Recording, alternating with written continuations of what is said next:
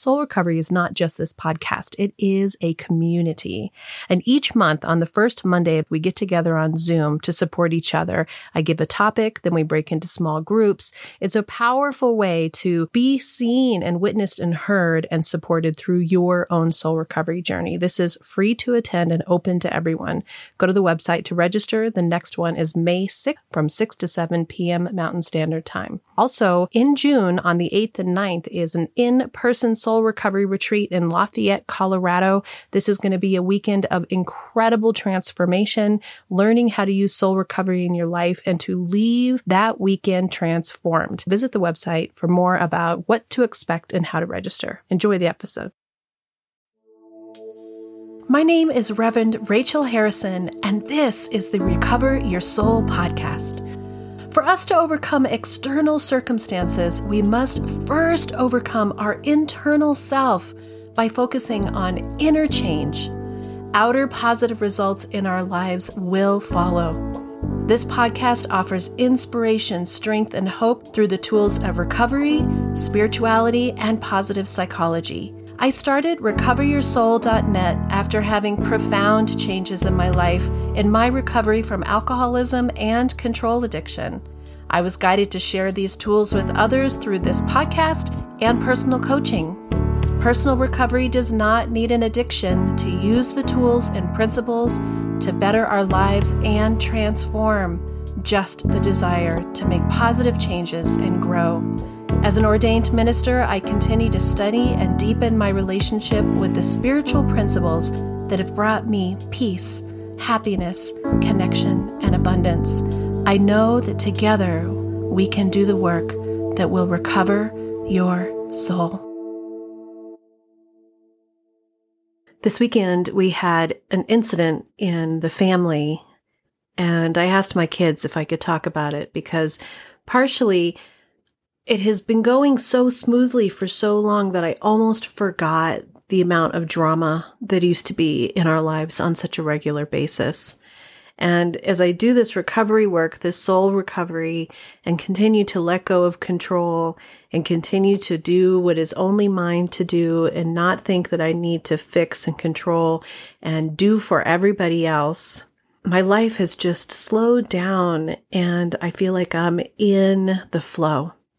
I'm in the flow of things coming that the serendipitous things that come in, that you know that it is the flow of spirit. It is the flow of the universe that you can think and feel and believe that it's going to work out for you. And lo and behold, things are working out.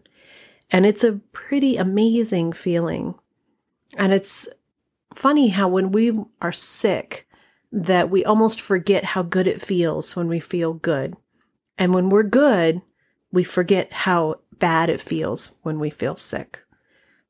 So to be in a place where I have had so much change in my life from a waking up every morning with this dull to sometimes intense feeling of stress and fear and worry for the day to a place where I wake up with gratitude and light and love and happiness and excitement for what the day has to bring.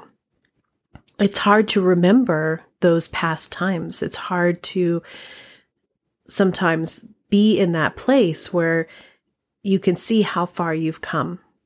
And I think that in the rooms of recovery, one of the things that happens when you've been in recovery for a long time the reason sometimes that you go back is to be reminded by those new people that come in at how far down it feels and how desperate our lives can be when we're in a place of struggle, when we're in a place of resistance, when we are in complete control by our addictive behaviors, and that there is so much light and so much happiness on the other side and you can get complacent in that happiness. So, for the most part, things have been going pretty well. And there are definite bumps in the road. I talk about it all the time that just when I kind of think I'm starting to get myself out of the need to control, something will come at work or in relationship or with friends that kind of hits you. And sometimes it's super subtle. Sometimes it's super subtle.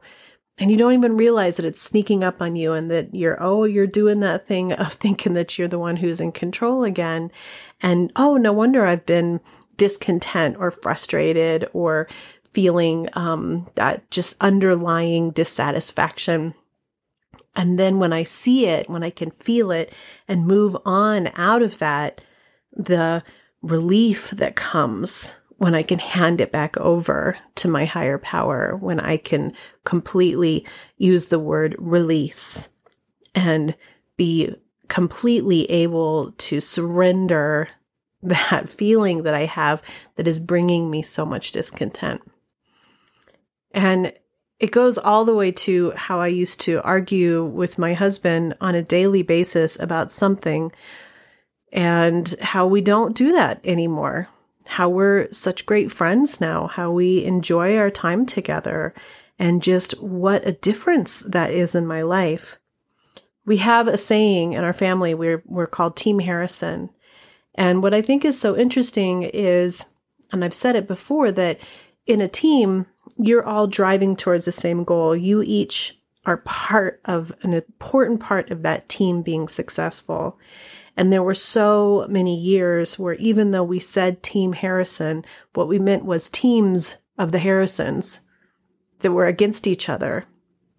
And that could mean me fighting with my husband, or my husband fighting with the kids, or the kids fighting with each other, or the kids fighting with us, or us fighting with the kids. Like that battle that happens when you're trying to control and win, win the situation.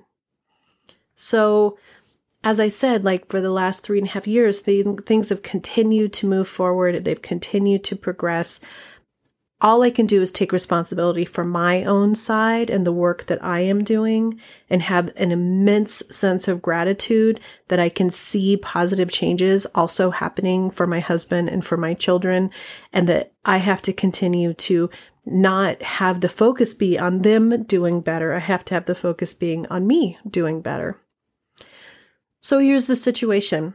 So I know that I have some other mothers that are listeners to Recover Your Soul because you've reached out to me and how much I appreciate your reaching out and that raising children and that mother bear love that we have to try to protect our kids and to watch children who struggle can be incredibly difficult and incredibly lonely and incredibly painful. And I know that for me, my need and desire and want to try to fix everything for them, I have to be able to look back and realize that there was a lot of times that that fixing that I was doing was actually getting in the way of their progression. And that the more I got out of the way, the more they were able to learn their own lessons and to make real change instead of changing because I was asking them to or being compliant.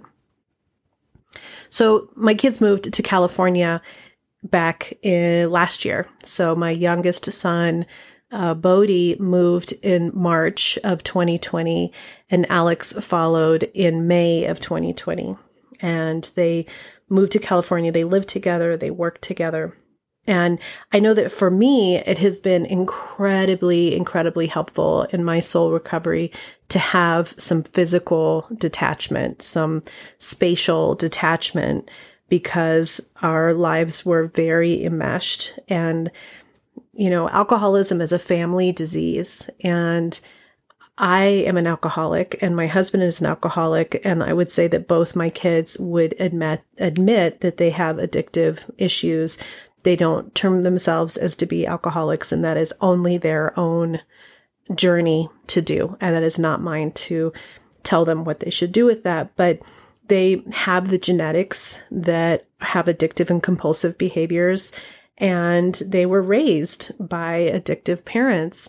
And they were raised by parents who were in and out of drinking for their entire lives. And that they watched both the times when we would have stints of sobriety and they would watch times when we didn't. And so I can't fault them for a lot of what happened in their lives in terms of their need to have the way that they monitored themselves or saved themselves or the feelings that they felt because I participated in a lot of that.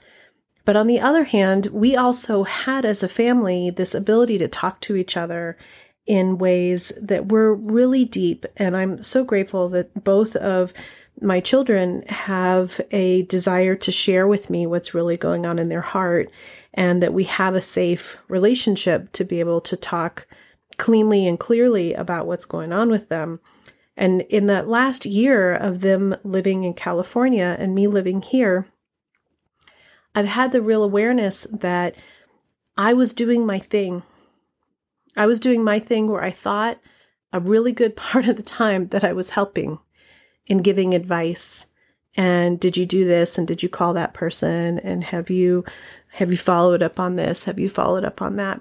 And and some of that stuff is great but it also takes away from their ability to have their own consequences when they don't do those things and that the more space i had the more ability i had to really allow myself to have more healthy connections with them and be a better listener instead of a better talker. And I'm not always perfect at it, but it's been really, really, really wonderful to watch them both grow and have awarenesses. And yet, they're young men and young human beings and the beginning of their journey. And I think to where when I was 22 and 24, oh my gosh, I was, um, I just finished college. I was a massive partier and I picked my husband because he partied as hard as I did. And I was really about having fun. And I knew that I needed to be serious. And I bought a house when I was 22, which I'm very grateful for, and started my first business of a home daycare agency. But my whole deal was about having fun and about socializing, being with friends. And, and that was, I didn't have a, a part of me at all that was thinking spiritually. I was just thinking, how do I make the money? How do I pay the bills? How do I have a good time? So that's where I was when they're the age that they were, right? So, you know, we, we talk on the phone a little bit and I um, can keep up with the kids on their social media, which is kind of fun to be able to see what they're doing but things have been going fairly smoothly. So we have a home phone that is, we've had forever, the same phone number for 30 years, and we keep it because we don't keep our cell phones in our bedroom um, in the basement at night. And so on Friday night, the phone rang at four o'clock in the morning, which it's only rung at four o'clock in the morning a handful of times. And it has um, always been something that's not great.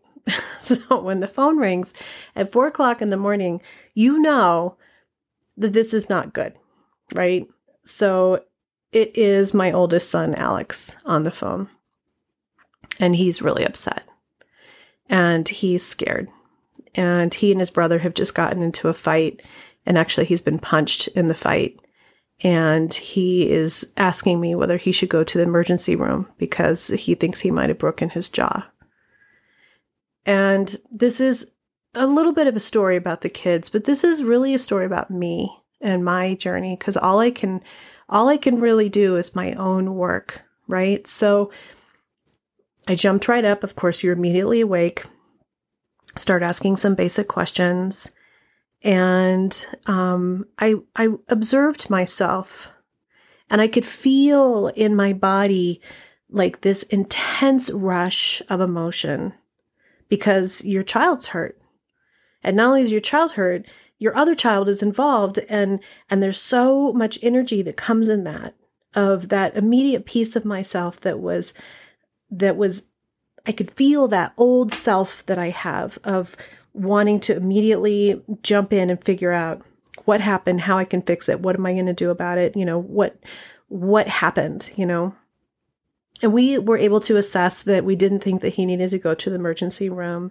And he said i don't want to i don't want to be bothering you. I just wanted to know that question. I'll talk to you tomorrow. And he hung up. And I called my other son, who answered the phone, and we talked for about an hour. And he progressed to tell me the story, which I think is so interesting because when he started telling the story, I thought, oh, yeah, this is not going to end well because you have young men and drinking, excessive, excessive drinking, and going out to clubs and spending a bunch of money and being in the middle of the night. That is not going to end well. It doesn't matter who you're around, that that combination of testosterone and alcohol and energy generally doesn't go well, which is why they have bouncers at those kinds of establishments anyway, because they often don't go well.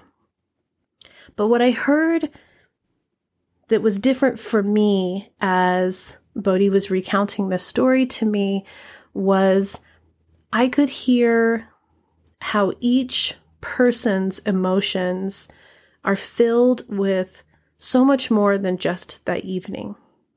That we each have these pieces of ourselves that especially when we're in a place like that of extreme intoxication that you're not thinking from your inner self. You are in full subconscious full reaction mode it does not take much to move from 0 to a 100 into a negative way like that and so what I could hear is I could hear not just his frustration of the night, not just some of the frustrations of living and working together as adults, but some of the frustrations of being raised together.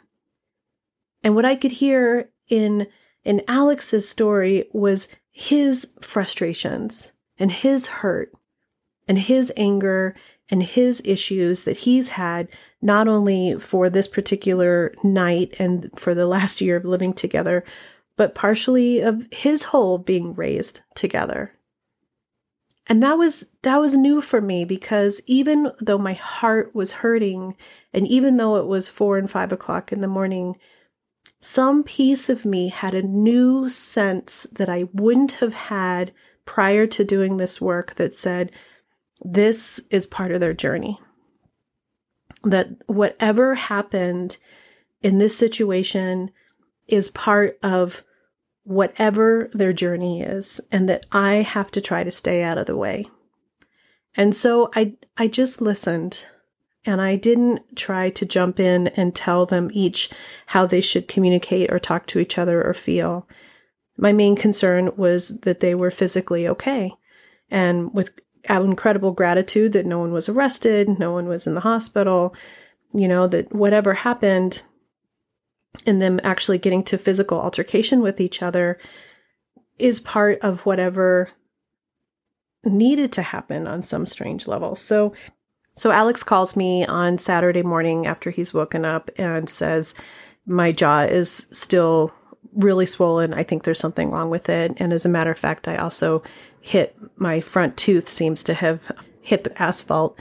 And so we decide we're going to send him to an urgent care center. And the urgent care center that he goes to says that they don't do x-rays on faces. And so I'm able to find him a dentist, an emergency dentist to go to. And while, while I'm doing this, I've had communication with Bodhi by text and I've been on the phone with Alex and they are both in their righteousness of their position and they're both angry at the other brother and they're both feeling like they were wronged and um I did something different which was I really tried to stay out of it and again this is new work for me um, instead of trying to mediate between the two of them and and and say what I think the one was trying to say, what the one I think the other one was trying to feel, and what they're really doing. I just did my absolute best to listen, and I continued to trust that this was going to work out for its highest good. And I just put my energy on what it was mine to do. And the help that I could do was to be on the phone and try to find medical care for for my oldest son. And then a miracle happened. They each had an opening of their heart and could see the other person's side.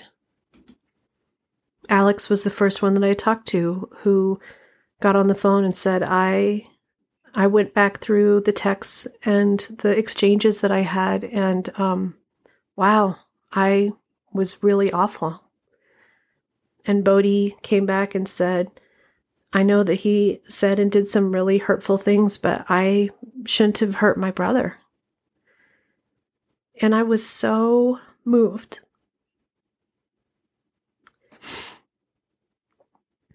I was so moved because A, it happened so quickly, you know, that it was not even midday yet. And they both had had a lightening and a heartening of seeing, being able to see the other person's perspective and to be able to take responsibility for their sides.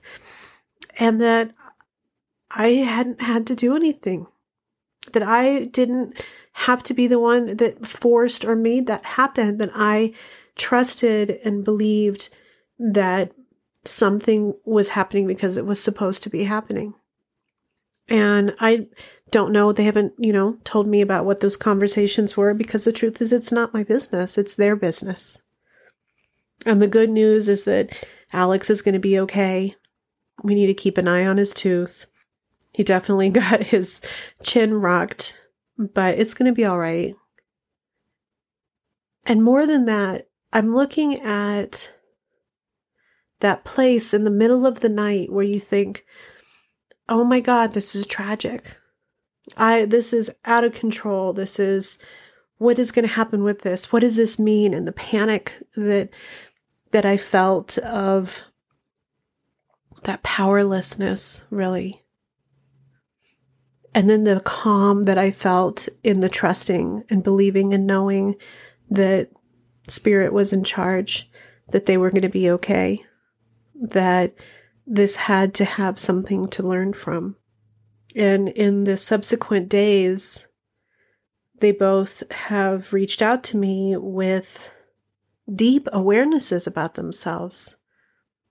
Deep awarenesses. My my son Alex said, I can't believe that it took me getting the shit kicked out of me to have the awareness that I need to be a better person.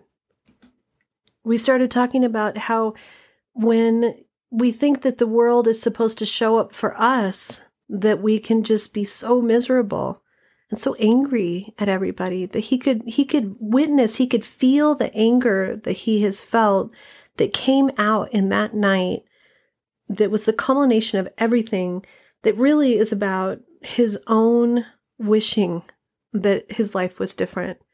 And somewhere in this particular instance he has had an epiphany of taking control of his own life.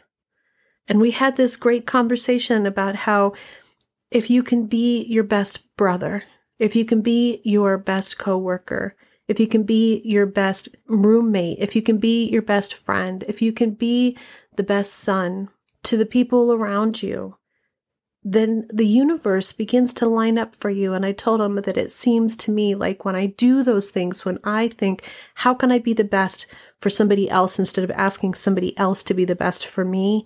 It's as if the heavens open up, as if pennies from heaven are pouring down. All the goodness, all the riches, everything starts to line up. And that when we're in that place of feeling like, why don't people show up for me the way that I want? I'm angry about it. Block, block, block, block, block. Today, I asked them permission to be able to share this story, and they they both very sweetly agreed. Bodhi said his main takeaway is to walk away if you can't stay peaceful, come back when emotions and liquor are gone, and speak from the heart. I just think, you know, we have these moments in our lives where something happens and we can decide, we can take those moments and we can say, I'm going to either see this as a tragedy and I'm going to I'm going to blame and I'm going to hold on to this and this is going to be a victim story or you can allow that ass kicking, either physical or emotional or mental, to be a lesson that makes it so that you don't have to have that again. That you can see the light of it, that you can use it as a tool to help you move on to the next thing. And I learned so much from myself about staying on my side, about believing and trusting and knowing that I don't have to or can't and shouldn't fix anybody else's stuff. That those epiphanies that are the life changing epiphanies are not the ones that someone told you and then you took it as if it was law. They're the ones that you realize and you feel in your own heart that you take for yourself that have such substantial, substantial meaning. And those are where the changes are made. That's when the soul recovery work happens because you did the work. You weren't told how the work works. You did it. And those kids did it. And I hope they hold on to those lessons. They're young, They've got a lot more bumps in the road. I have a lot more bumps in the road. But I think, wow, what an interesting weekend. What interesting insights, what interesting journey this particular situation was. And how proud I am of those kids. That after all the work we've done, that after all we've been through, after all the battles that we're finally are coming back together in a strong, strong way of love and compassion and being Team Harrison. That even though there's still little battles along the way, we are on the same team like never before. And that just feels amazing. And it turns out the coach is higher spirit. And the coach is not me. I'm just a player on the field. Until next time. Namaste.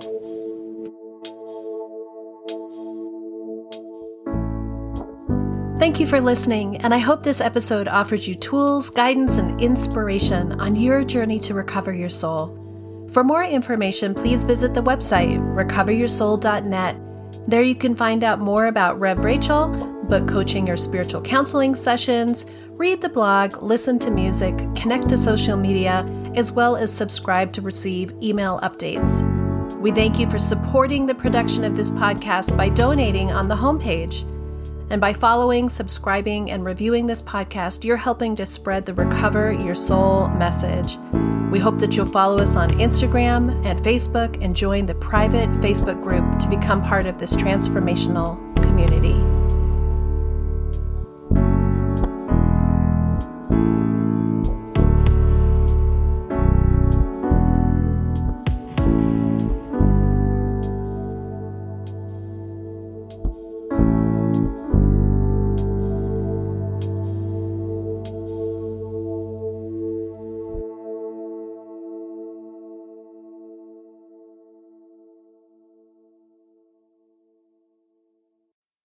The Recover Your Soul podcast and its content is for educational purposes only and is not allied or representative of any organizations or religions. It's based on the opinions and experience of Reverend Rachel Harrison. Recover Your Soul claims no responsibility to any persons or entity for any liability, loss, damage, or cause alleged to be caused directly or indirectly as a result of its use. Applications or interpretations of the information represented herein take what you need and leave the rest.